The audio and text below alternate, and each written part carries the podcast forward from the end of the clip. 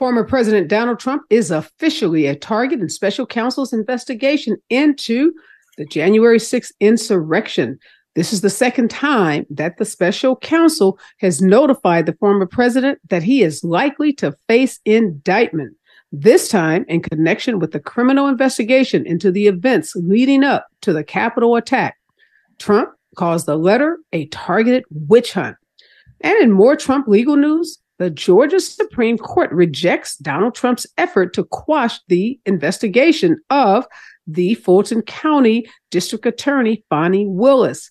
With uh, indictment decisions imminent, the Supreme Court of Georgia refused to scuttle an investigation into whether the former president and his allies interfered in the 2020 election. Well, the world swelters in record breaking heat much of the Northern Hemisphere is experiencing weltering high temperatures, which scientists warn are increasingly likely, and that this hot weather will continue at least through the weekend an increasingly deep dive among Democrats in Congress about how strongly or even whether to support Israel has reared its head on the eve of a visit by the nation's president to Washington, as progressives openly condemn the Jewish state and others toil to reconcile their backing for the country with disdain for its current government. The rift burst into public view over the weekend when Representative Jayapal, a Washington Democrat who leads the Congressional Progressive Caucus, said at a conference of the liberals uh, that Israel is a quote race state quote, leading to a swift condemnation from House Democratic leaders that prompted her to walk back the comment. Former South African President Nelson Mandela goes from hero to scapegoat as South Africa struggles. Mr. Mandela's image, which the ANC has plastered across the country, has for some shifted from that of hero to scapegoat. 10 years after his death, attitudes have changed. The party Mr. Mandela led after his release from prison, the African National Congress, is in serious danger of losing its outright majority for the first time since he became president in 1994 in the first free election after the fall of apartheid. Corruption, ineptitude, and elitism have tarnished the ANC, according to some experts. On Friday, Iowa's Republican governor signed a strict new abortion ban into law. And for three days, most abortions in Iowa were illegal past six weeks of pregnancy until Monday afternoon when a district court judge in Polk County said that the new ban would be suspended while the larger legal case against it moved forward. Kerry Kennedy, a sister of Democratic presidential candidate Robert F. Kennedy Jr., lambasted her brother in a brief statement yesterday after a report quoted him as saying that COVID 19 was targeted to attack Caucasians and Black people and that Jewish people are most immune. Well, the Michigan Attorney General announced felony charges this afternoon against 16 people in a case involving Trump supporters' attempt to overturn the 2020 election results in the state by convening a false slate of electoral college electors. Each of the 16 defendants has been charged, and one is a former head of the Michigan Republican Party, with eight felony counts, including forgery and conspiracy to commit forgery for allegedly signing documents attesting falsely that they were Michigan's duly elected and qualified electors for president and vice president. You are listening and watching Areva Martin in real time, and I'm your host, Areva Martin. This is your one stop destination for today's trending news, expert analysis, and my unfiltered opinions. In this hour, two of my regular superstar contributors are joining me Dr. Raphael Sonenshein, who fondly goes by Rafe. He's the executive director of the John Randolph Haynes and Dora Haynes Foundation, and Dr. Omekongo Dibinga is back. He's a senior lecturer at American University and the author of a new book, The Lies They Tell Black People. And in hour two, today we're going deep on the stories that everyone is talking about. And today that story is about who really benefited from slavery and free slave labor. Now, this is in the United States. Uh, you know, we all know and often hear about and see in movies the depiction of white slave and plantation owners in the South. And some people erroneously believe that they were the only beneficiaries from the U.S. Uh, chattel slavery market. But my guests in today's second hour have both written books and articles and conducted extensive research on who are the real beneficiaries of slavery, and their findings will shock you and may make you lose your religion. So make sure you stick around for hour two. But before I bring on my guest, here's what I'm thinking in real time. Democrats, bravo to you because you are putting your money to good use and investing in Black voters. Yes, a top ally of the Congressional Black Caucus is launching a new super PAC that will spend tens of millions of dollars to mobilize Black voters and try to flip the House majority for Democrats. The goal is to elect the first Black Speaker of the House. Nakara Campbell Wallace, she's the Congressional Black Caucus's PAC's former political director. She's going to serve as the executive director of this new organization called Rolling Sea Action Fund. Now, this organization will be aligned but not directly affiliated with the All Democratic Congressional Black Caucus. The group will be organized as a hybrid PAC. Now, this designation will allow Rolling Sea to both raise money for candidates and have a separate account raising unlimited sums to spend on ads and other election spending. Now, if this PAC is successful, if it is successful in mobilizing Black voters, particularly in some of those difficult uh, congressional districts, districts that went for Republicans in the last midterms, but have the potential of being Democrat uh, or of having Democrats elected, and they are able to flip the House, then House Minority Leader Hakeem Jeffries, a Democrat from New York and a former member of Congressional Black the Congressional Black Caucus's leadership, Hakeem Jeffries would become the country's first Black Speaker of the House. This is so important and so incredible. And we always talk about where are Democrats, what are they doing? Or are they organizing? You know, what are they doing to mobilize voters? And so I'm always encouraged when I see actions such as this, the forming of a political PAC to raise money because yes, races cost a lot of money and you can't win seats uh, in the US Congress in this country without having a targeted plan, without having a ground game, and without raising a lot of money. And oftentimes, the candidate, him or herself, isn't able to raise sufficient funds and they need support from outside entities like this PAC to help it to run ads. They can this a PAC like this can run ads against uh, opponents in certain races.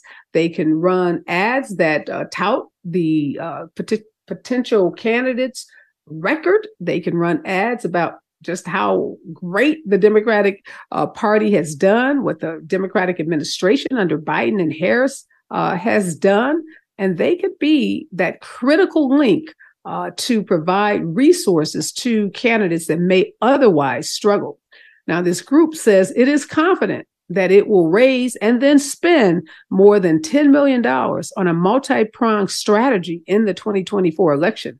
They're going to spend this money on in person organizing, so important, engaging key communities. They're going to target those districts that have over 8% Black voting age pop- population in, again, the most competitive seats in the House. Now, given that Black voters are the cornerstone, continue to be, have been, is the cornerstone of the Democratic Party, and I would say the protector. Yes, we are the protector of our democracy. This is clearly money well spent. So, bravo to the new PAC Rolling Sea Action Fund. Bravo to Nakara Campbell Wallace uh, and the Congressional Black Caucus for having the foresight to raise money and to invest in Black voter turnout in those key congressional races. I think we can do it. I think we can flip the House, and I think we can make Hakeem Jeffries, the first African American Speaker of the House. When we come forward, more on today's breaking news with my expert contributors right here on KBLA Talk 1580.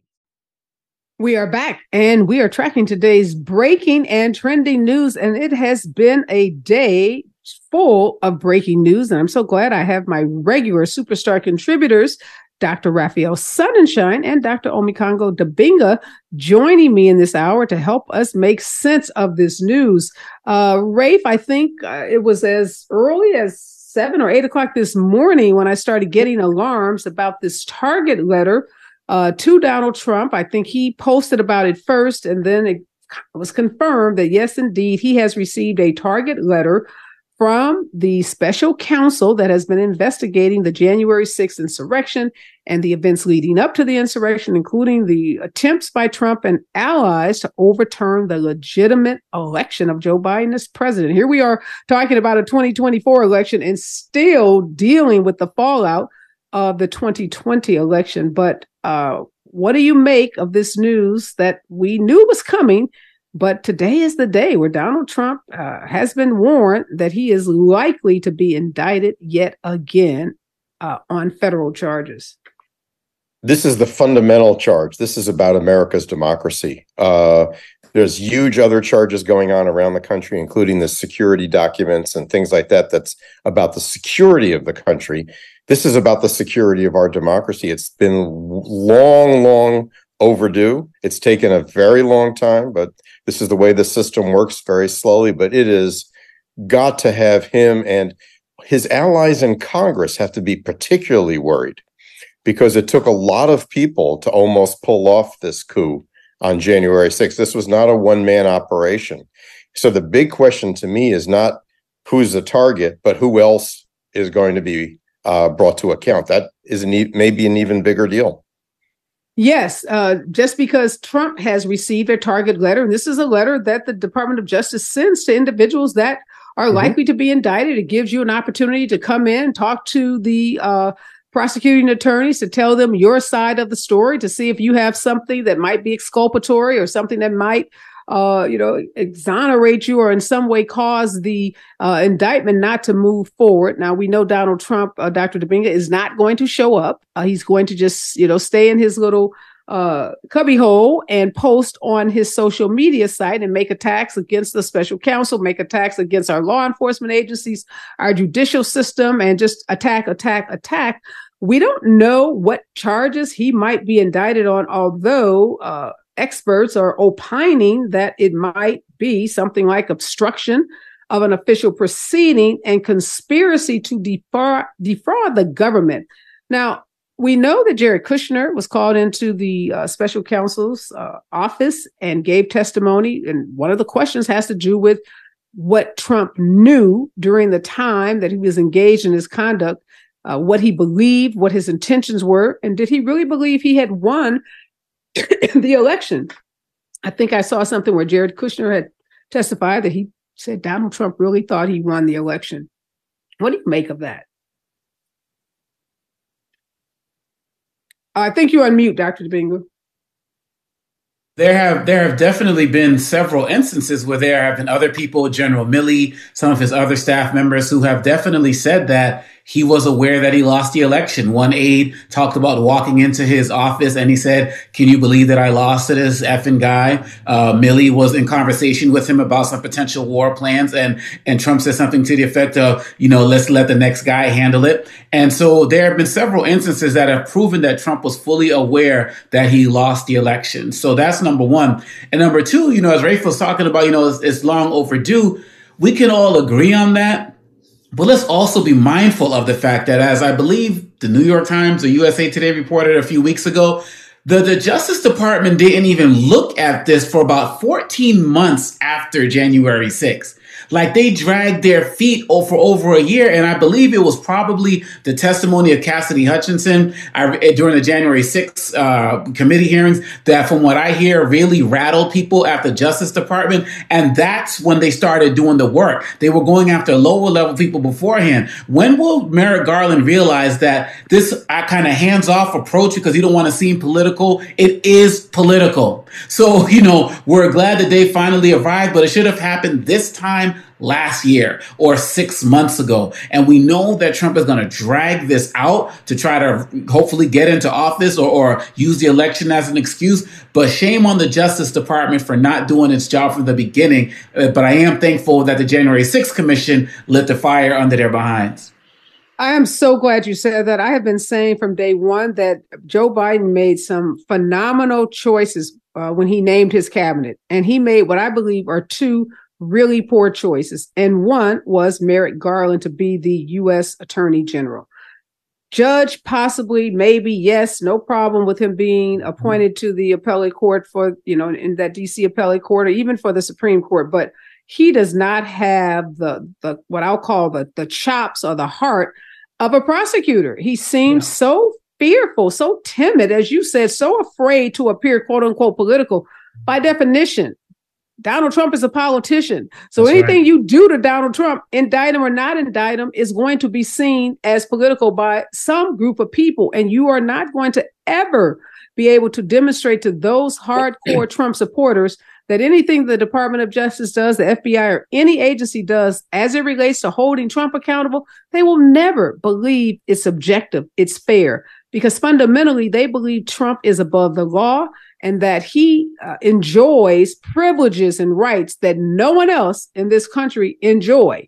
So That's this right. this notion of hands off only now gets us in this I think it's even worse because now folks are going to say you're piling on because it looks like Rafe, this dude is is going to be indicted by the special counsel. And this is just on, I mean, there's so many potentials here. The fake electors, right? So engaging in this process, which, you know, is object, uh, uh, obstructing an official proceeding, uh, moving forward with these fraudulent uh, electors. But then remember all the money that he raised on this lie. So you have the potential for mail fraud. Uh, you have the potential for you know other kind of fraudulent charges related to raising money, uh, and eh, you also obviously something is about to happen in Georgia at the beginning of August, the end of July. Politically, how is it that Republicans can continue to be the law and order party, uh, party pretend to be the law and order party, and support Donald Trump, who's now likely in the next week will be thrice indicted and two times impeached. Oh, I, I still think he's the likely nominee uh, for president of the uh, on the Republican ticket. I think the Republicans can't live with him, and they can't live without him. Uh, they're in a very anomalous position. Um, I still don't see anybody taking the nomination away from him. Can I put in a good word for Merrick Garland, which I think is largely undeserved, because I had the same feeling. His appointment of Jack Smith as the special counsel, when I first heard it, I thought my heart just sank. It was mm-hmm. like, oh God, we're just going to like throw this football off and nothing is going to happen. This guy is unbelievable. And if they had put, if they had picked him like two years ago, we'd be two years ahead. And also a good word, as Dr. Dibinga pointed out, let's say a good word about Congress, for God's sake, who we all yep. enjoy yes. running down. Not since the Senate Watergate hearings has there been a set of hearings that so shook up the justice system that was doing nothing. Mm-hmm. That they had to take action because in this country, Congress can't do it by themselves. All they can do is light a fire under the Justice Department. And they did. They ran some of the best hearings ever. So now we can go back to making fun of Congress. But I mean, I just no, no, no. That- you're right. That's a great point, Rafe. I, am writing down Bennie Thompson. I'm thinking about Liz Cheney. I'm mm-hmm. thinking about some of those uh, superstars of that uh, those hearings. I mean, it was so well done, uh, laid out in, in clear terms with graphics, great testimony that they were able to take from the depositions that had been taken. And again, the, the, Republicans have to be kicking themselves for being so obstinate that they wouldn't oh. allow any of their members to sit on that committee. And that committee did such an outstanding job, uh, Rafe, as you said, to the point, Dr. Dibinga, that you made originally that it lit a fire under the Justice Department. It was almost as if, you know, they handed the Justice Department a case like, here, guys, mm-hmm. here's the book, here's the playbook. you don't have anything to do. Here are the witnesses. We've already deposed them. We already have their admissions. We already have all of their statements. All you have to do uh, is now, you know, put the bow on this package, which you're right, uh, Rafe. Uh, this special counsel uh, is really, really going after these cases.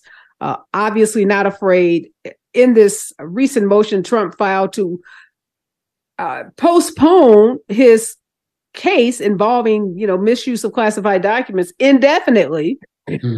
I mean, the special counsel wrote a scathing reply opposition again laying out that there are rules set by our courts uh, there are laws that everybody must follow and the nerve of, of trump to come in and say because I'm running for president or because there's a lot of documents, I need this trial to be postponed until basically I die, which is really like, I, y'all do this trial, you know, at, at my funeral or something because I, I, can't participate in it. But I, I hear what you're saying about them sticking, them being the MAGA crowd, sticking with Trump. But John Kasich, uh, Dr. Dibinga was on this morning, uh, one show I was watching and he said, give the Republicans time. You know, John Kasich, former governor of Ohio, former presidential candidate himself, he thinks that there is some breaks happening in the Republican base and that this this piling on this this cumulative effect is going to cause the party to break with Trump. You think Kasich has a point?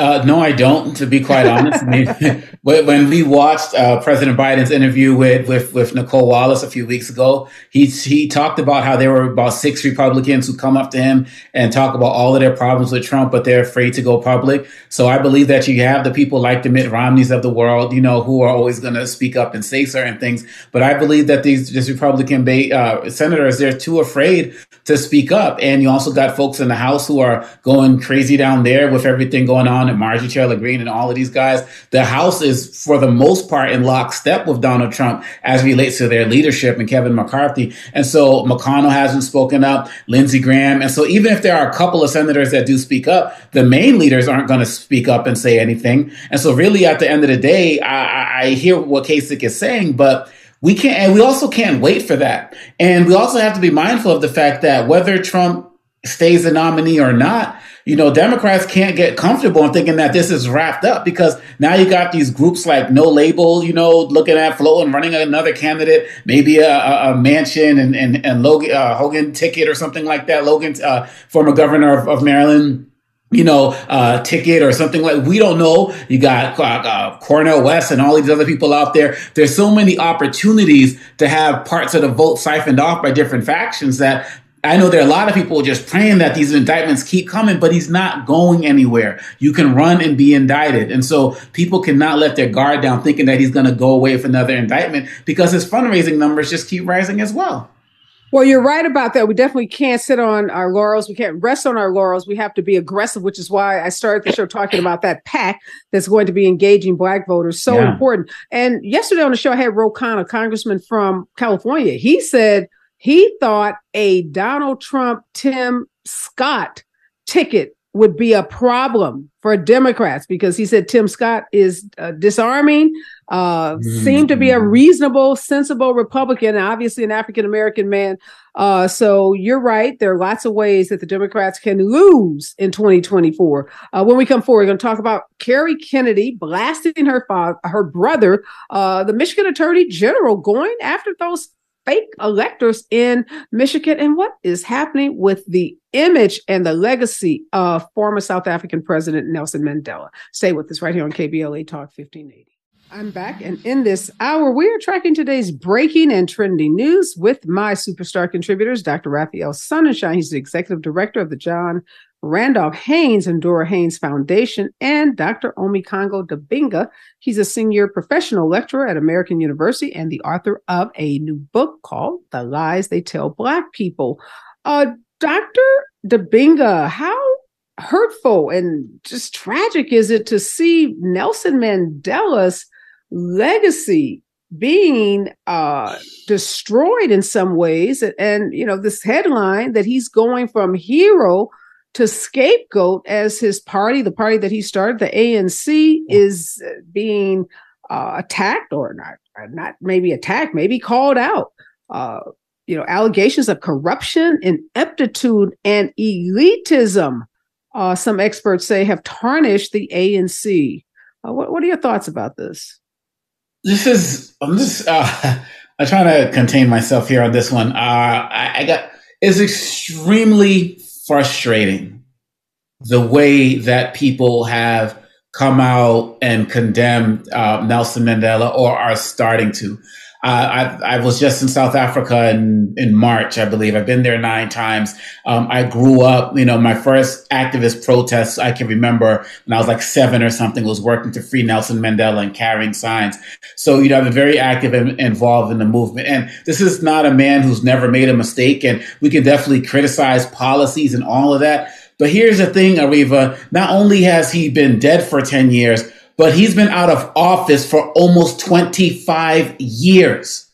So for people to condemn him when there's real leadership now and there's been real leadership a decade ago and 15 years ago, put your actions and energy and attention towards uh, towards those leaders now. And yes, there are lots of issues with the ANC. And quite honestly, there are some new areas of, of leadership from other parties that are emerging that I, I find myself looking at and being a little bit uh, more supportive of. That's how it works. I mean, when you look at the, the leaders in our civil rights movement, so many of them spent so much time just working to get free. They they weren't they you know they weren't perfect. They didn't have master plans for everything else after the fact. Sometimes when you're just focusing on just getting free, you may not make the greatest mistake, you know, the best decisions that may happen down the line after you get freedom. Look, freedom is not an event, it's a process. And so my thing is for all of those people who are out there complaining about a, a dead man, I read one article said, well, I wouldn't have worked with the white people. I would have sought revenge. And yeah, you would have been shot. So let's just be honest with that, right? That's just oh, real talk. help, help, help, us out, Dr. Bingo, because many people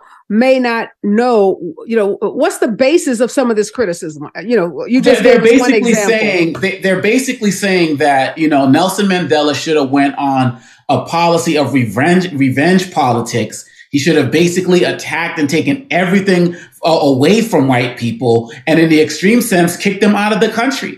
You know, and so they're they're upset that they felt like he didn't embrace strong enough policies that would benefit the majority of black people in South Africa because he acquiesced too much to white people to get power. Now, again, there are fair critiques to make about Mandela's policies and what he did. But again, that was his last day in office was 1999. So those guys who are busy complaining about him now, why don't you get out there, focus on running for office? I know people over there who are going to be running for office, who are very popular, who are working to do something about it. If the ANC's time is up, then its time is up. Make way for new leadership, new younger leadership, or whatever. I'm cool with that. But let Mandela rest in peace. That's what I want to ask you. Okay, great point. Mandela's out of office for 25 years, dead for 10 years.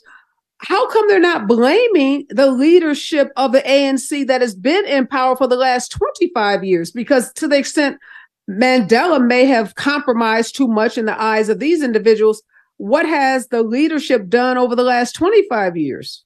Well, I feel like some of these people who are, you know, there are many people who are speaking up against the ANC, but I think some of these other people, they're afraid you know, they're, they're afraid of retaliation. They're afraid of, you know, way they may get exposed in some way, shape or form. When you got some people, elements of leadership that are corrupt, they can do some real things, you know, in public or, or, behind people's back and you don't know what's going on. And so I believe that is, an, it, that is the case. I mean, you look at a place like Rwanda, for example, when I visited Rwanda in 2018, they're calling it the darling of Africa and the heart of Africa. But one thing I noticed when I was walking around that nobody criticized Kagame. Uh, and I was like, wow. And I asked why. And they said, because you will disappear. like okay. that's what Rwandans told me. And so I feel like there's an element of that, but I also feel like there's a lot of youthful energy that's being misdirected towards the past that they never fully understood rather than focusing attention on the present. And there are many people in South Africa focused on making change in the present now, but those ones who are spending their time condemning Mandela are the ones I take issue with.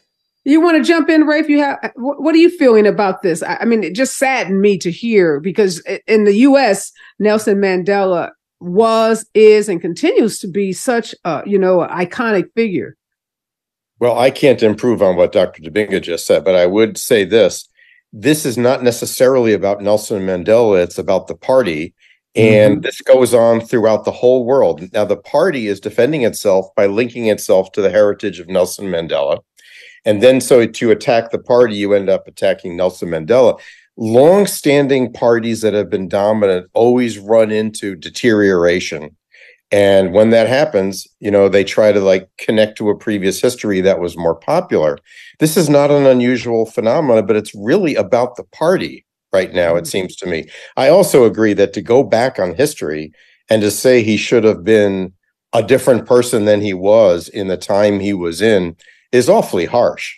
Uh, mm-hmm. and, and I think as somebody who was a freedom fighter and created the beginnings of freedom, it's awfully hard and harsh to go back and say, you could have done this, you could have done that. I mean, he was quite heroic. I mean, I, I think that's yeah. I think people are, are ignoring the the mm-hmm. time frame in which he yeah. was acting and the circumstances under which he found himself being free from prison and becoming the leader of that country and trying to, as you said, Dr. Dibinga, just uh, you know break down the walls of apartheid. So it's a mm-hmm. lot easier to criticize those who, you know, actions are, are in the past. But I, I'm with both of you. Let's see what this new, young, energetic, you know, activist class, what can they do to move African uh, folks in South Africa forward? What can they move? How can they move Black people in that country forward?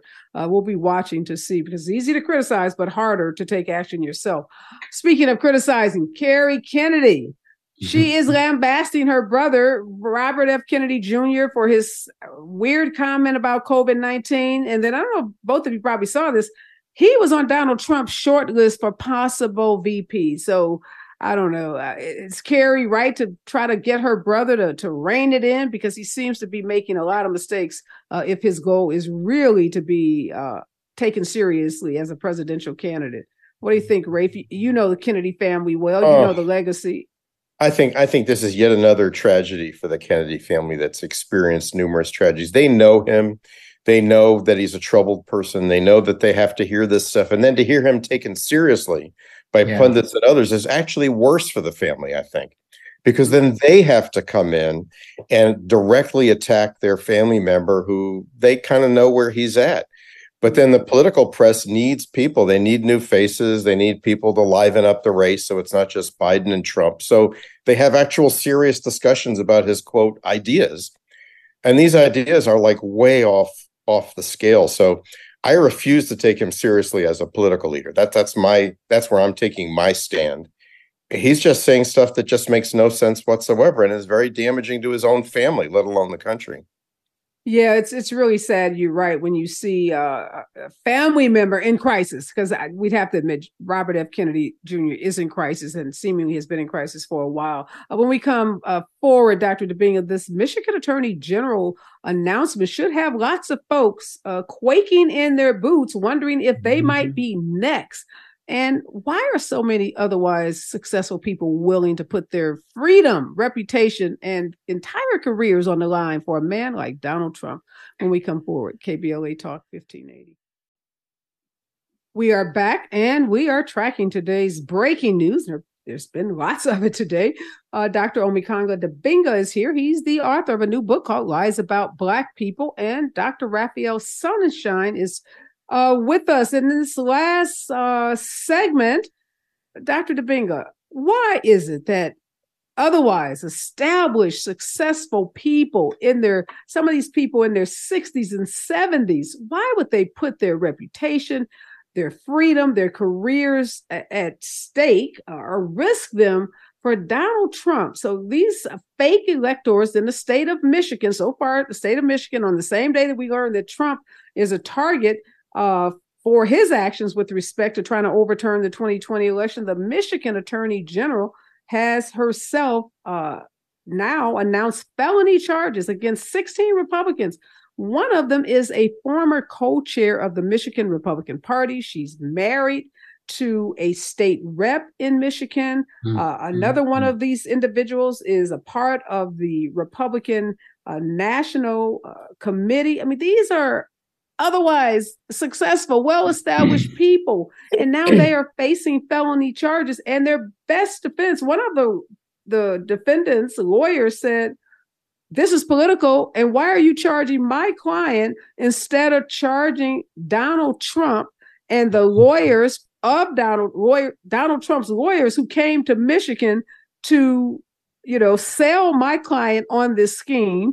So we already know it's going to be a whole lot of finger pointing going on. Mm-hmm. But I don't know. You, you, know people. You know what drives people to act crazy. I guess what makes these people risk their lives for this man.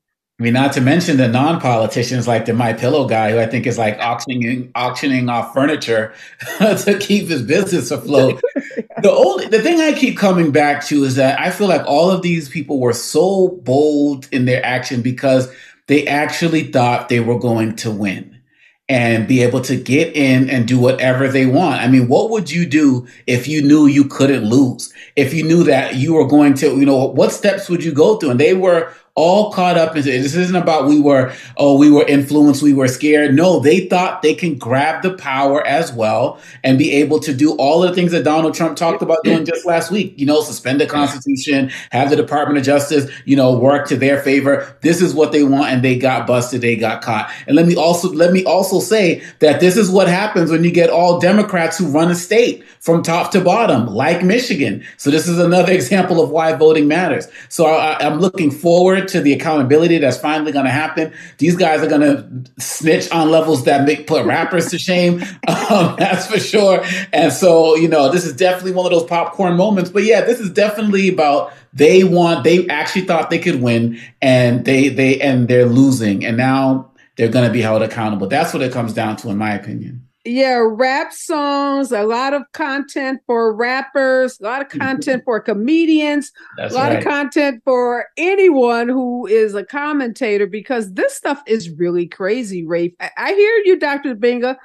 But Rafe, what was the basis for thinking they were going to win? There's never been a time in our history where you could create a list of fake electors and say we vote for this person to be the president despite the fact that this other person has won the votes that qualify for these folks to be the electors and then they have to vote you know consistent with the way voters in that state have. So were they just suspended from reality? Because there's no precedent for this. So it's not like they can say well you know we got away with this in uh you know 2010 so let's just do it again I, I think we're going to look back on Donald Trump as kind of a twisted genius in, in a certain mm. way. I mean, it'll be a pleasure to look back um, mm-hmm. and and have that freedom to do. People are going to be getting tenure based on writing research studies about this, but so much of it is that he he creates a picture for some people that's much more attractive than reality, and he paints it magnificently. He it, it's in it's in all sorts of perspectives and it's deep and it has an answer for everything. And one of the answers, as Dr. Dibinga said, is you're going to win and you're going to do whatever you want. Now, this is different, though, from a lot of political movements, including revolutionary movements. People in those movements expect there will be consequences, uh, that they might fail, and those consequences could be dire. To take us back to Nelson Mandela, who basically would take the risk of life imprisonment practically or death. There's what's really striking is how surprised people are when they're called in and the judge doesn't roll over as they've been promised everyone will roll over. And then they say things like i had a vacation in the bahamas. Can i go and have the vacation before you know my trial? And the judge looks at them like what? What is this so what's really striking about this is the notion of no consequences. You're right, and because I'm thinking about fabulous. civil rights leaders yeah, and risking their lives. March, they expect to be arrested. Yes. They mm-hmm. expect to be, you know, bulldozed by, you know, police officers. They expect physical harm and they say, I'm willing to risk it all because this is so important. That's right. These folks, you're right, here. are scratching their heads saying, what uh, jail like indictment and they think by just saying it's political that's become their buzzwords mm-hmm. that somehow that is going to cause a prosecutor judge or jury to cut them some slack because yeah it's political because you engaged in political hmm. conduct that's, right. that's why it's so important for trump to keep saying there will not be consequences. I'll win the election. I'll pardon everybody. I mean, there's this constant repetition. Now, at some point, if that fails, maybe that begins to change some of the dynamics. Since the no consequences piece that, again, Dr. Dibinga raised is exactly right. Uh, that's part of the appeal. Yeah, and we're starting to see this Georgia Supreme Court rejected Trump's effort to quash the investigation. Basically, he wanted to put the put the kibosh on Fani Willis's, the DA in mm-hmm. Fulton County, who's investigating him in the same way we this Michigan investigation is moving forward. And these Trump appointed Republican conservative leaning judges, Dr. Dibinga said no, said this investigation, we're not going to meddle in this investigation. And one thing these folks who think they will face no consequences and Donald Trump will pardon them need to know Donald Trump cannot pardon them for their state That's indictments. Right. He can't do anything with respect to their sentences. He can't commute a state sentence. So if you are indicted, if you are charged in Michigan, Georgia, uh, Arizona, any one of these seven swing states where they were engaged in this fraudulent electoral conduct, you will be sitting in a jail cell. You will have your bar license revoked. A lot of these folks are lawyers. Mm-hmm. You will lose jobs. A lot of these folks are losing their jobs and, and, they will lose it all. And Donald Trump will not be able to help them. Do you think any of these smart lawyers, business people, Dr. Dibinga gave five minutes of thought to that? That, yeah, he may be able to pardon me if the feds come knocking on my door. Mm-hmm. But if my state attorney general indicts me, he can't help me.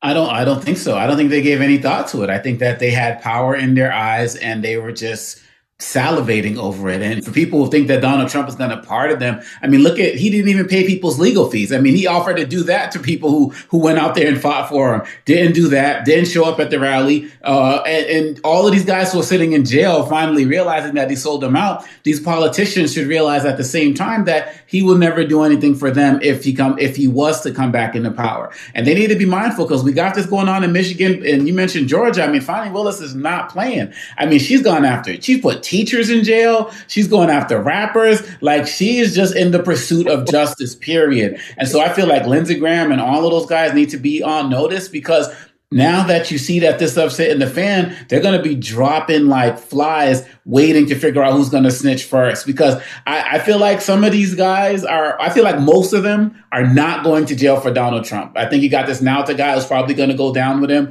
But most of these guys at some point, they're going to give in because they don't want to go to prison. And I'm glad that it's finally time that they're going to face these consequences. Well, this Michigan lawyer for one of the 16 uh, who have been charged in Michigan for this fake electoral scheme has said, how come Donald Trump isn't being charged with my mm-hmm. client?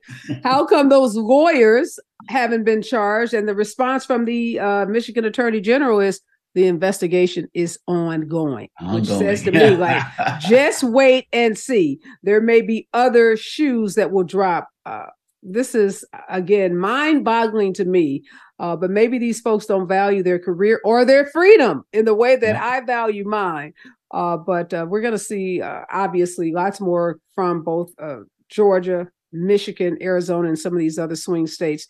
Thank you so much. We are out of time. Thank you, uh, Dr. Sonenshein. Always a pleasure to see you. Thank you, Dr. Dibinga. Again, his book, make sure you check it out. It's called Lies About Black People Everywhere Books Are Sold.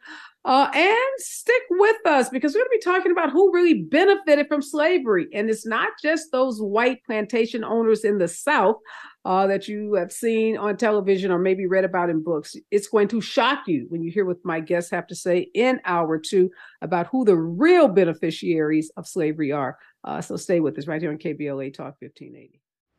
Former President Donald Trump is officially a target in the special counsel's investigation into January 6th this is the second time that the special counsel has notified the former president that he is likely to face indictment. this time in connection with the criminal investigation into the events leading up to the Capitol attack. Trump calls the letter a targeted witch hunt. And in more Trump legal news, Georgia Supreme Court rejects Trump's effort to quash the investigation by Fulton County District Attorney Fani Willis. Uh, with indictment decisions imminent, the Supreme Court of Georgia refused to scuttle Fani Willis's investigation into whether the former president and his allies interfered in the 2020 election. Well, the world is sweltering in record breaking heat. Much of the Northern Hemisphere is experiencing withering high temperatures, which scientists warn are increasingly likely to continue. An increasingly deep dive among Democrats in Congress about how strongly or even whether to support Israel has reared its head on the eve of a visit by the nation's president to Washington, as progressives openly condemn the Jewish state and others toil to reconcile their backing for the country with disdain for its current government.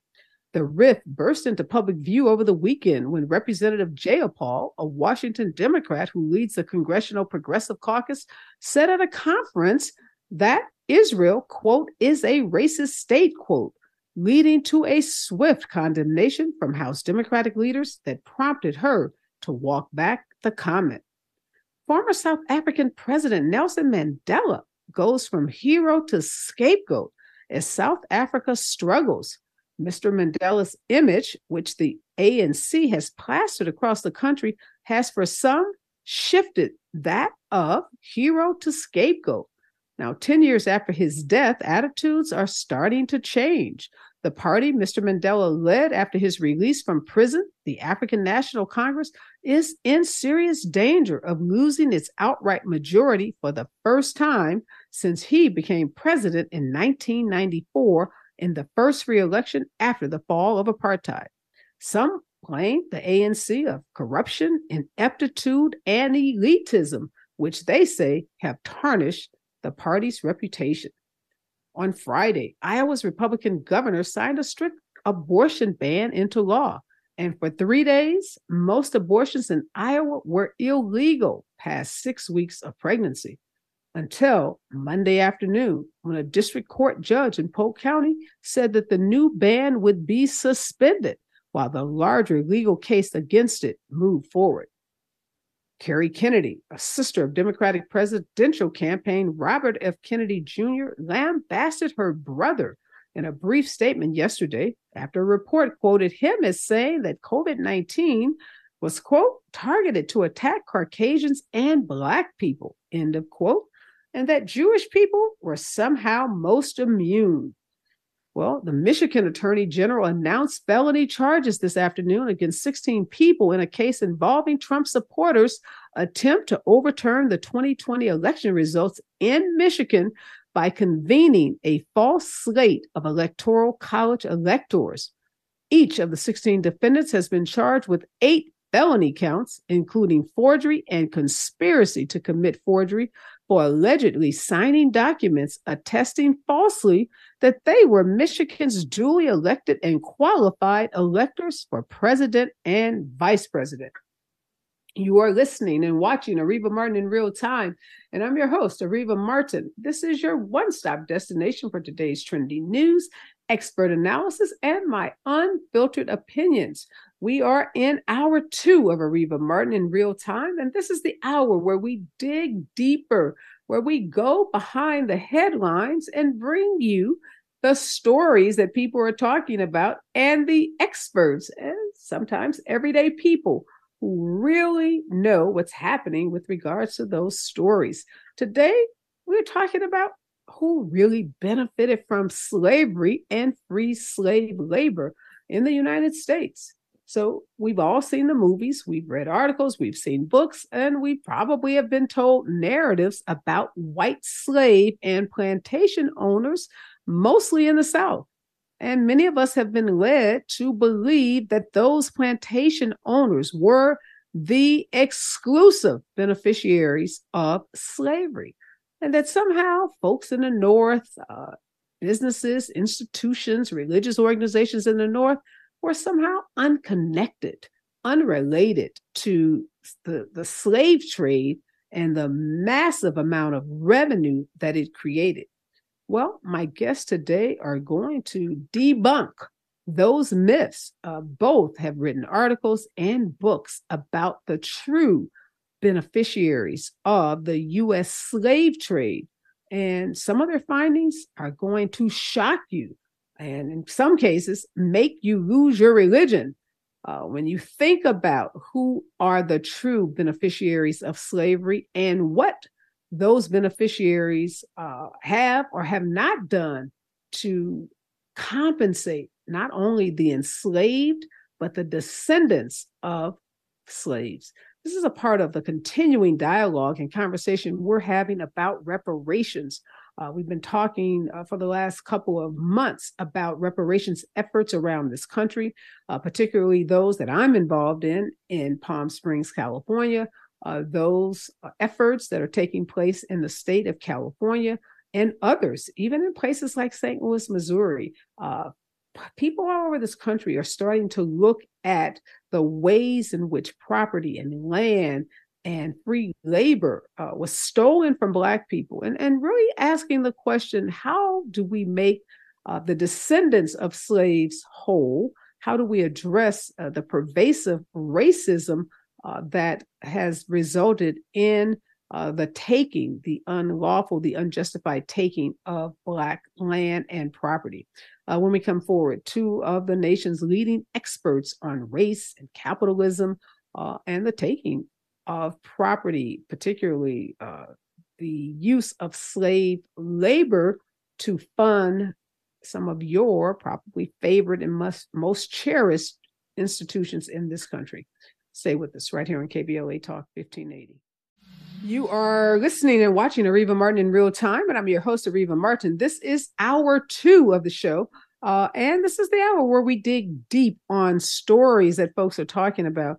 Uh, we all recall that after George Floyd's murder in May of 2020, America started having a reckoning with its founding narrative, its origin story, uh, and really the role that race has played in terms of how uh, folks are are situated in this com- country, specifically how we are situated with respect to economics. A big bright spotlight was shined on uh, the gross disparities in terms of wealth between black uh, folks in this country and and white folks, and the ever growing wealth gap, and what some of the causes of that wealth gap are. And you can't have that conversation about the wealth gap or about America's founding narrative or its origin story without talking about slavery. Uh, and so today we're talking about the beneficiaries of the U.S. slave trade. And joining me in this hour is New York University professor Rachel Swarns. She's also the author of a new book called The 272 The Families Who Were Enslaved and Sold to Build the American Catholic Church. Also, in this hour, a history of slavery, capitalism, and African American inequality professor at Arizona State University, uh, Calvin Schermerhorn, is here. He is the author of four books on the history of slavery in the U.S., including Unrequited Toil, a history of United States slavery. Uh, welcome to both of you, Professor Swarns and Professor Schermerhorn. Uh, I, I, guess I, I, wanted to start the show by talking about the narrative that most people have been fed, which is that the U.S. slave trade benefited primarily the white plantation owners and slave owners who were in the South. And, and you know, we have all been kind of misled into believing that there weren't other beneficiaries of slavery. Both of you, in your research and the articles and books that you have written, uh, debunk that myth. And for you, Professor Swarns, your book really uh, brings home the point about the Catholic Church and universities, private universities being, uh, you know, two of the biggest categories of beneficiaries of, slavery. Uh, talk to us about 272, the families who were enslaved and sold to build the American Catholic Church. Uh, why did you write the book, and what what was one of the most shocking revelations you found in your research for the book? Well, I stumbled across um, this um, this history. It was not something that I was familiar with. And I, I always like to say the best way for me to introduce people um, to it is to, to tell you a little bit about who the 272 were. And to do that, I need to take you back, all of our listeners tonight, take you back to November of 1838 to the docks near in Alexandria, Virginia, not far from where the nation's capital is now. And if you had been there on the docks that day, you would have seen them. Scores of people being loaded onto a ship, forcibly loaded. There were elderly people, husbands and wives, um, children, babies. These were African Americans who were being sold and shipped down south, far from the people they loved and the world that they knew. And they had been enslaved and sold by some of the nation's most prominent Catholic priests, who happened at the time to be among the most, the largest slaveholders in Maryland. And when tough times came, these priests did what a lot of people did, which was to sell off their assets. And in this instance, those assets were human property 272 men, women, and children. And they sold these folks because they were trying to save their biggest mission project, uh, which happened to be the nation's first institution, Catholic institution of higher learning, the college we now know as Georgetown University.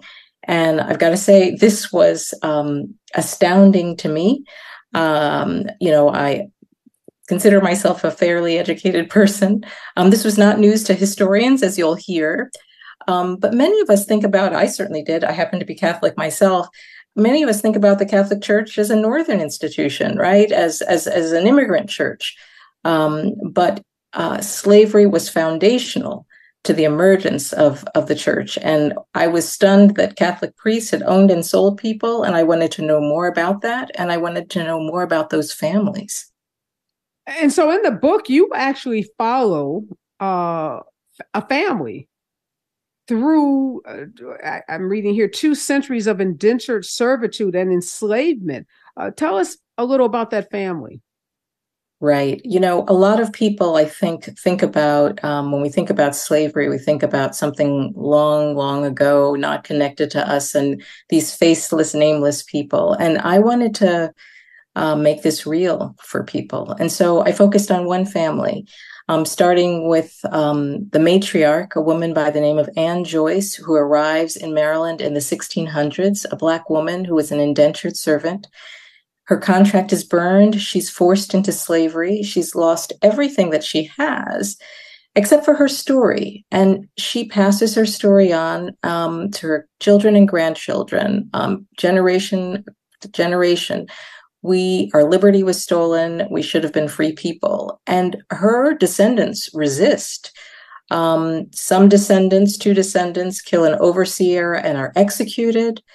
Some of her descendants take the Catholic priests to court. They sue them to try to get their liberty. Um, some are successful, but some are not. And one descendant by the name of Harry Mahoney saves the church's wealth in the War of 1812 and garners a, pro- a, a promise from the priest that his family will never be sold. But that promise is broken in 1838 with that mass sale of the 272. Wow. Uh, are you were you able to find and talk to any of the descendants of the Mahoney family? Yes, um, and that's one of the things that's been most important to me in my work is to show not only the history um, and how slavery fueled the growth of many of our contemporary institutions, but how we live with this history, how we grapple with it as, as families and as institutions. And um, I tell the story of two contemporary descendants um, who learn of this history um, after I wrote a story for the New York Times in 2016. Um, they become part of a movement to press Georgetown and the Jesuits to address and atone for this history. And one of those descendants happened to be an employee of Georgetown at the time and still is. wow. So, so Dr. Schermerhorn, uh, Dr. Swarns says that this was shocking to her. She learned this history. Uh, she said historians have known it, and that would be you. You're a historian. You've studied this uh, throughout your career. Help us understand. You know, put this in context for us. How unique, if at all, is the story that uh, Dr. Swarns tells about the Catholic Church in Georgetown? Well, I think uh, Professor Swarns' research has amplified something that uh, historians have known a little bit about, um, but haven't known that much about. And these revelations have come very recently. So the Georgetown revelation is what less than ten years old. Um, we're and the the revelation about Johns Hopkins, the the supposed abolitionist who uh, enslaved at least four people in his own household, that was just uh, three years ago. And so historians really haven't done the, the, the hard work of getting those receipts for that history uh, the way that we're supposed to. I think the the person that really broke this was uh, Professor Steve, um, sorry, Craig Steven Wilder, um, with a book Ebony and Ivy that went in and looked at the connections between slavery and universities. And in 2006, Brown University um, came out with a report on its history, um, saying that that institution, that Ivy League school, was heavily indebted for its existence to the proceeds from the transatlantic slave trade. Um, and so each time we put a microscope on this situation, we see more and more. So um, when Harvard um, faculty at Harvard looked into that institution's history, they found that Harvard had owned enslaved people, that enslaved people had worked there. Um, there's a book coming out um, early next year by Yale historian David Blight exposing Yale's long and deep association with American slavery. But I want to take this in slightly, just a slightly different direction. And that is that what do institutions of higher education, what do they have to do with this institution and how do they how do they relate to it? If we go back into the the early part of the the 19th century when um, Georgetown is is doing the things that Professor Swarns is is describing, um, they're not alone. Many other institutions now, especially in the South, um, like the University of Virginia, the University of Mississippi, owned and used enslaved people. Um, but the this this wasn't limited to the South. Uh, or nor was it limited to just owning enslaved people. If you look at the production of knowledge, what were what were what were the the uh, institutions of higher education saying about race. We can go up to Harvard, look at Louis Agassiz, uh, founder of the American School of Ethnology, uh, ethnography rather, who put forth a, a, a theory of polygenesis that black people came were separately created than white people. And so here's a Harvard professor that is giving a scientific basis for racism. And he certainly wasn't alone. Um, we think of the sort of the culture wars um, description of higher education today, which is a bunch of liberal elites kind of controlling the narrative around um, race and culture. That absolutely wasn't the case in the 19th century. Most US institutions of higher education were reinforcing and perpetuating the racial status quo. Wow. Yeah, thank you for that history and, mentioning Harvard, which I'm, I'm an alumni of Harvard.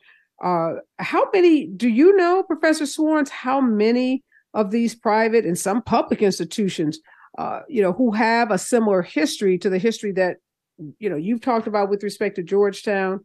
Uh, we now know with respect to Brown University uh, and others. Do we have any sense about the numbers? You know, there is actually an organization now, a consortium, and as you might call it, of of universities that are studying this history, and there are at least ninety of them, I believe, um, that have um, you know, they've banded together. Um, and they are committed to, you know, studying and trying to address um, their institution's roots in slavery. Um, and you know, it's I, I, I want to talk about the church again for a second, just so people understand the scale um, you know, priests who enslaved people um, and sold people established um, the first arch, the nation's first archdiocese, uh, the built the first nation's first cathedral, um, the first Catholic institution of higher learning, Georgetown, as we know, as I mentioned. Um, priests who operated plantation and sold people established the first Catholic seminary. So it's foundational, but it's it's important to note not just not just Georgetown, not just universities, not just the Catholic Church, um, not just religious organizations. We're, we're, talking about banks. We're talking about, um, uh, you know, uh, insurance companies. Um, you know, this was foundational to the economy. So, as as Professor Schermerhorn says, if you look closely, you'll find it. Um, and and the truth is that we haven't, as a society, wanted to look very closely, um, and and that's been part of the problem. And I was going to ask you, Professor Schermerhorn, how come there hasn't been more research uh, by historians, black or white, uh, on the relationship of these prominent institutions to slavery? Well, I think it's uh, in part because of the of what you started with. We have a certain narrative uh, about the founding. We have a certain narrative about who we are as a people, and uh, that narrative seems to treat freedom and slavery like oil and water. That once you have a, a nation founded on the principles of liberty, that somehow slavery is an, inimical to that, is antithetical. But as we dig deeper, we see that um, freedom and slavery were more like built on one another rather than like oil and water. And what I mean by that is that uh, the in order for there to be like this real consciousness of freedom in the United States, um, a lot of the founders and a lot of the people who maintain that that government uh, were enslavers, and they knew very intimately uh, what the value of value of freedom because they deprived uh, others of it. And then, uh, if we want to go and dig deeper, I think, as Professor Swarns has indicated, um, if you look at the, the way the economics works, this is kind of common sense to us today. If you go into a store and make a purchase, yes, it seems to be a local event if it happens in Los Angeles or where I'm sitting in Tempe, Arizona. Um, or if we look at slavery, oh, maybe that's something that happened uh, on a plantation in the South. But if we use our credit card, that links that transaction to a bank. And so, by the same token, um, enslavers needed a lot of credit. They needed a lot of support. They needed a lot of infrastructure.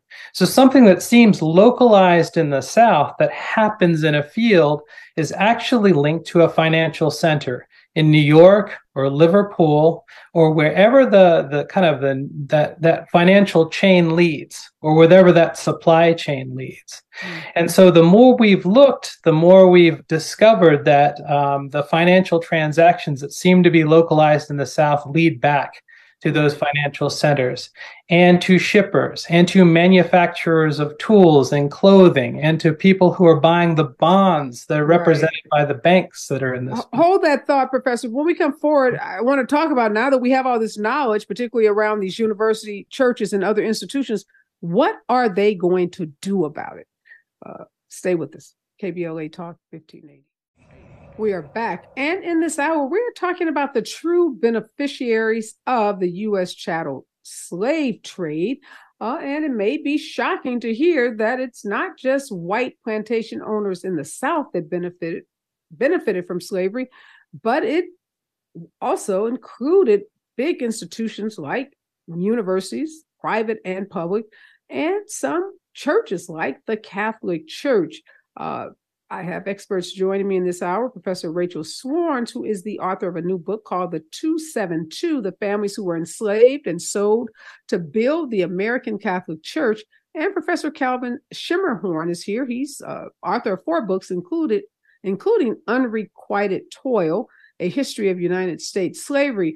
Uh, so, Professor Swarns, the Catholic Church has been exposed Georgetown has been exposed. I know there's been an effort by some activists to get Georgetown to uh, pay reparations, make amends uh, for its use of slave labor to build that university. But but where are we?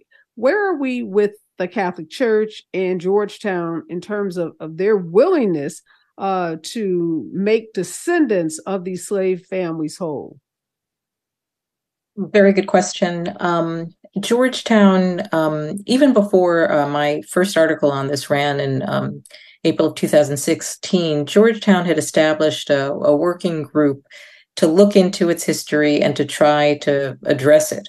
Um, and in um, September of 2016, uh, the university took some of the first steps um, offering uh, preference in admissions uh, to descendants of people who were enslaved um, and people who were sold, effectively legacy status for those people.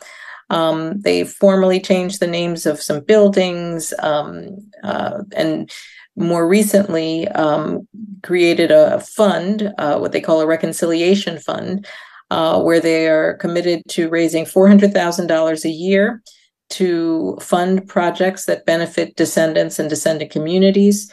Uh, the first $200,000 um, was allocated um, toward projects just this semester.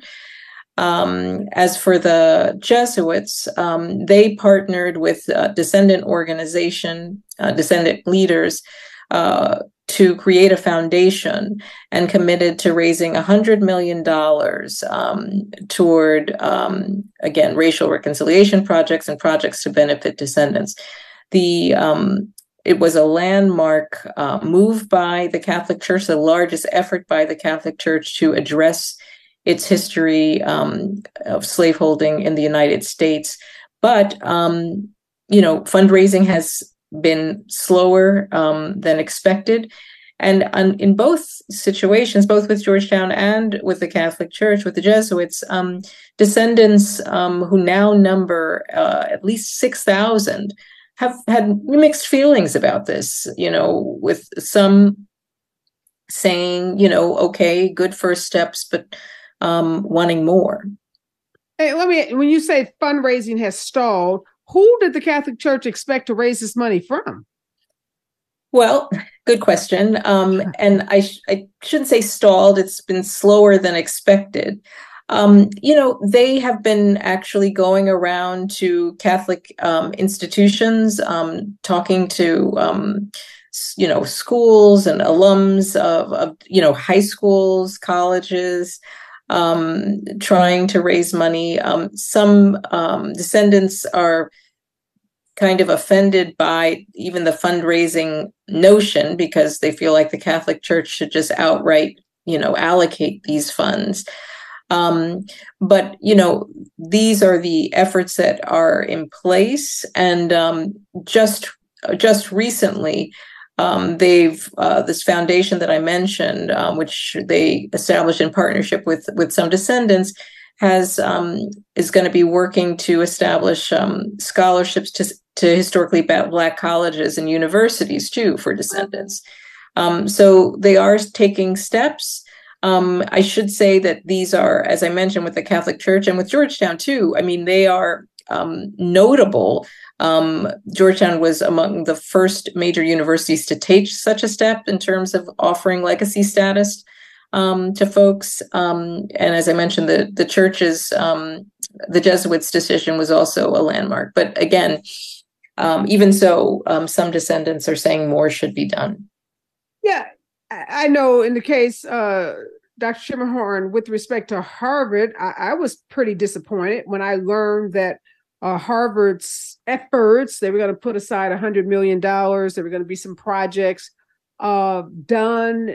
You know, they were going to also change some names of, of buildings. Uh, help us understand uh, what real, uh, you know, recompense would look like because it just seems like these multi-billion dollar institutions like Georgetown, like mm-hmm. Harvard, you know, $100 million to them is a drop in the bucket. And yes, I, that's why I ask you, Professor uh, Swarns, who is the Catholic Church expecting to raise this money from? Like, so you said schools and other institutions. So they're going to, you know, my kid's Catholic school asking us to give money that's already underfunded. So that seems a little ridiculous to me. Uh, what am I missing here, Professor Schermerhorn? Uh, I don't think you're missing anything. It's this reluctance to grapple with the realities of historical injustice and also to do that historical accounting. Uh, if we go back and think about how the the kind of how this works, if um, my you know triple great grandparent um, profited off this system, and I have inherited a portion of that, I've materially benefited from that. By the same token, if my triple X grandparent was enslaved and was essentially robbed of the fruits of their labor, um, those debts are still on the books, on the moral books. And so uh, the the efforts to kind of you know take that uh, moral historical accounting and do something with it um, often gets kind of put into symbolic forms like let's rename a building let's can't let's let's rename a college or something like that and so uh, you've got you know institutions like the Virginia Theological Seminary that um, that created a 1.7 million dollar fund to fund scholarships for um, dis- um, relatives of descendants of people that enslaved and and others, and the- Princeton Theological Seminary um, came up with $27 million for something similar. Um, this is okay, that's institutional and that's kind of focused on the people who are descended from those who were enslaved or, or um, uh, connected to those people.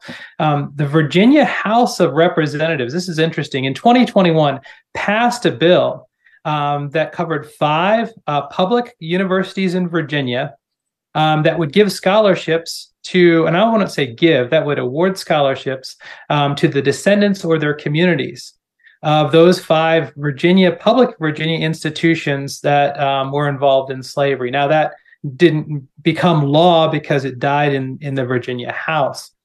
I'm sorry, the Virginia Senate.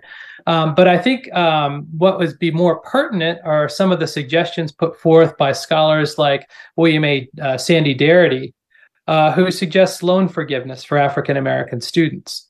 Uh, and that's not just based on kind of reaching, you know, for just a moral argument. Uh, we look at uh, African American students carry a, a, higher proportional debt load, or higher, in many cases, higher absolute debt load uh, than white and Latino students. And so, if we want to get serious about that uh, that moral accounting, we actually have to do something, and that should be public funded. That should be a debt that's not just assumed by a particular institution or church, um, but uh, more broadly shared as we share in that history. Yeah, when we come forward, I want to talk about resistance because uh, I mentioned the reparations actions that are happening around the country. Uh, California, its thousand page reparations report. Uh, but consistently, when the, the question of reparations is polled, uh, it polls really, really low. Uh, lots of opposition to the concept of repair, restorative justice, or making restitution uh, to descendants of slaves. And, and it's, it's, puzzling to me when we have all of these receipts. And so I want to talk about some of the arguments we hear from those who oppose making any kind of restitution for folks who are the descendants of slaves uh, when we come forward on KBLA Talk 1580. So, Professor Schermerhorn, help us understand why the polling on any kind of reparations related to slavery or, or the enslavement of African Americans in this country, why does it poll so low? And why does there seem to be so much opposition against any kind of uh, restitution for descendants of slaves? I think most white Americans don't want to confront this history. And I think that's it's part willful you know willful ignorance if you like um, but also profound misunderstanding again, we have these narratives of not only the founding, but the, the general arc of American history. And that seems to um, exonerate uh, the, the sort of the present generation for for past injustices. And so we think, oh, because there was emancipation, well, that kind of wipes the the, the debt off the books. You can you can listen to Abraham Lincoln's uh, second inaugural speech that if the wealth piled up by 250 years of unrequited toil shall be sunk, and every drop of blood drawn by the lash will be repaid by another drawn by the sword. There it is. He's saying, oh, reparations is done. This is not true. And this is not something that we have been fronted, that we have confronted as a nation. Uh, the way that say Germany has confronted its you know Nazi past. We have not been we have not made ourselves confront that. There's also a profound misunderstanding and again kind of a willful ignorance when you talk about something like the racial wealth gap. Uh, there was a study done in 2019 um, that polled white Americans, and the results were astounding. Um, most of those polled believed that the racial gap, wealth gap was 10 to 9 that is for every $10 white american family the typical white american family had african american families had $9 when actually it was 10 to 1 one. Uh, and so we have to confront that uh, that the, those misunderstandings we also have to reframe the narrative as well it's not about um, saying, well, I was my ancestors weren't here, white ancestors weren't here in the 1840s, and therefore I'm not responsible. Um, because I think we've well established that the the the, the wages of whiteness um, is privilege, is is remuneration, it's wealth, it's income. And to the extent that we just surrender and say, "Oh, this is impossible," um, then we've kind of we've given up the project. So we have to to reiterate this history, and we have to kind of make these stories tangible and palpable in the way that Professor Swarns has done with the 272. Yeah, and so what kind of opposition have you received, if any, Professor Swarns, and how do you address what uh, Professor Schermerhorn is saying? I'm involved in a case uh, that I'll call reparations like in Palm Springs, California. And what I often hear from some of those that are opposing the, the matter is, you know, we didn't do it. That was long ago. Uh, the people who really suffered are dead. So why should you, the descendant, uh, be benefited because you didn't suffer the harm? Uh, how do you respond to those kinds of uh, responses? Um, they're very, very typical, unfortunately. Um, I would say that the good news is that we're in a moment where um, institutions, um, municipalities, right, um, are all around the country, you know, taking a different tack, saying, no, we need to look at our history. We need to address this history of slavery. Um, there's a lot of experimentation that's going on. Um, and this is happening, though, of course, at the same time that history has become a battleground, right? You have um, states and, and um, politicians uh, around the country uh, banning books um, and, and, and, and resisting efforts um, to teach um, on um, some of these subjects. PEN America put out a um, uh, a study, a, a, report looking at books that were banned just in the first half of the 2022-2023 school year, and and said there were more than 800 books. Um, uh, individual titles banned, and about a third of those uh, were books about race um, and racism. And so we are still confronting a situation um, where folks are reluctant to address this history. I, I, would say, though, that you know these descendants um, give me some hope in that they are, you know, uh, making themselves visible. Um, and um, certainly, um, you know, the stories of uh, these people who um, were enslaved and sold um, to build the church are are coming out. Um, you know, my book is a part of that, and I think that people are trying to make it known and, and make it clear. Well, I, yes and no. I guess I, I would say I agree and disagree because uh, what we're seeing, what I'm seeing, is is this is breaking down Professor Schermerhorn along political lines. So you have a blue state like California where a Democratic legislature was, you know, had the guts to enact legislation to create a reparations task force to study California's role, even though we were not a slave state. But obviously, the Black folks in California have suffered because of, you know, Jim Crow type policies and other discriminatory policies. And then you have the uh, legislative body and elected officials in Tulsa, Oklahoma, who are trying to even rewrite the Tulsa race massacre and say it wasn't about race. I mean, literally, the superintendent of, of education in Tulsa, uh, you know, has this is trying to rewrite that entire narrative. And you have uh, representatives in states like Texas who are trying to pass laws that would punish municipalities in the state of Texas that even, you know, enter into any kind of agreements with descendants of slaves to pay reparations. So this issue of restitution, reparations, you know, grappling with Americans' origin story now is a part of the culture war. So where does that leave us? The yeah, the political situation is bre- is bleak, but uh, these measures are actually um, admissions of weakness. If you use concentrated political power to silence people rather than to give a counter argument, or try and present the, the, the you know try, try and present the argument with evidence, uh, then you're almost conceding uh, the argument. And I think if we go back to to the events that started our conversation um, in tw- you know with the the the, the consciousness raising around the murder of George Floyd, And we can see that how this is working through the political system. I hope that we can keep focused on the evidence. You cannot you, you cannot even pick up a, a, a newspaper from 20 from 1921 in Tulsa and not see what that uh, massacre was about. Um, you can't you, you can't even get you know past the first few paragraphs of some of the eyewitness accounts without knowing that. And so the only way that you can make you know you can square the circle of that event is by forcing silence. And I hope that is not going to work. yeah, uh, are more historians. We also started this conversation by saying a lot of this history, as it relates to churches and universities and big institutions, whether they're banks, insurance companies, etc., a lot of that history had not been unearthed. Do you see there being a movement uh, amongst historians to do more of this research, to make more of these findings available? I, I certainly do.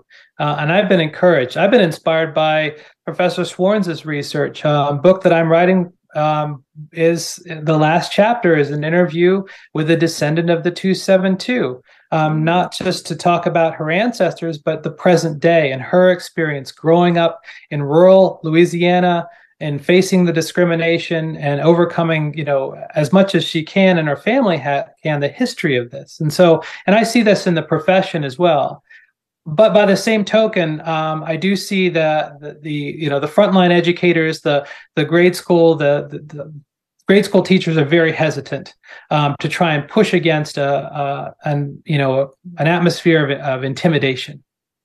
Yeah, well, I want to just one thank both of you for the history, the the research, the writings, the books, all that you've done to contribute to this narrative to help change this false narrative uh, and to really help advance uh, the the issues and, and to provide the kinds of uh, you know evidence based research that's needed to establish what America's uh, real history with slavery is and who the real beneficiaries were. Again, is Professor Rachel Swarns. Her book is called The 272 The Families Who Were Enslaved and Sold to Build the American Catholic Church. And thank you again, Professor Calvin Schermerhorn, uh, who has four books, sounds like a fifth coming out.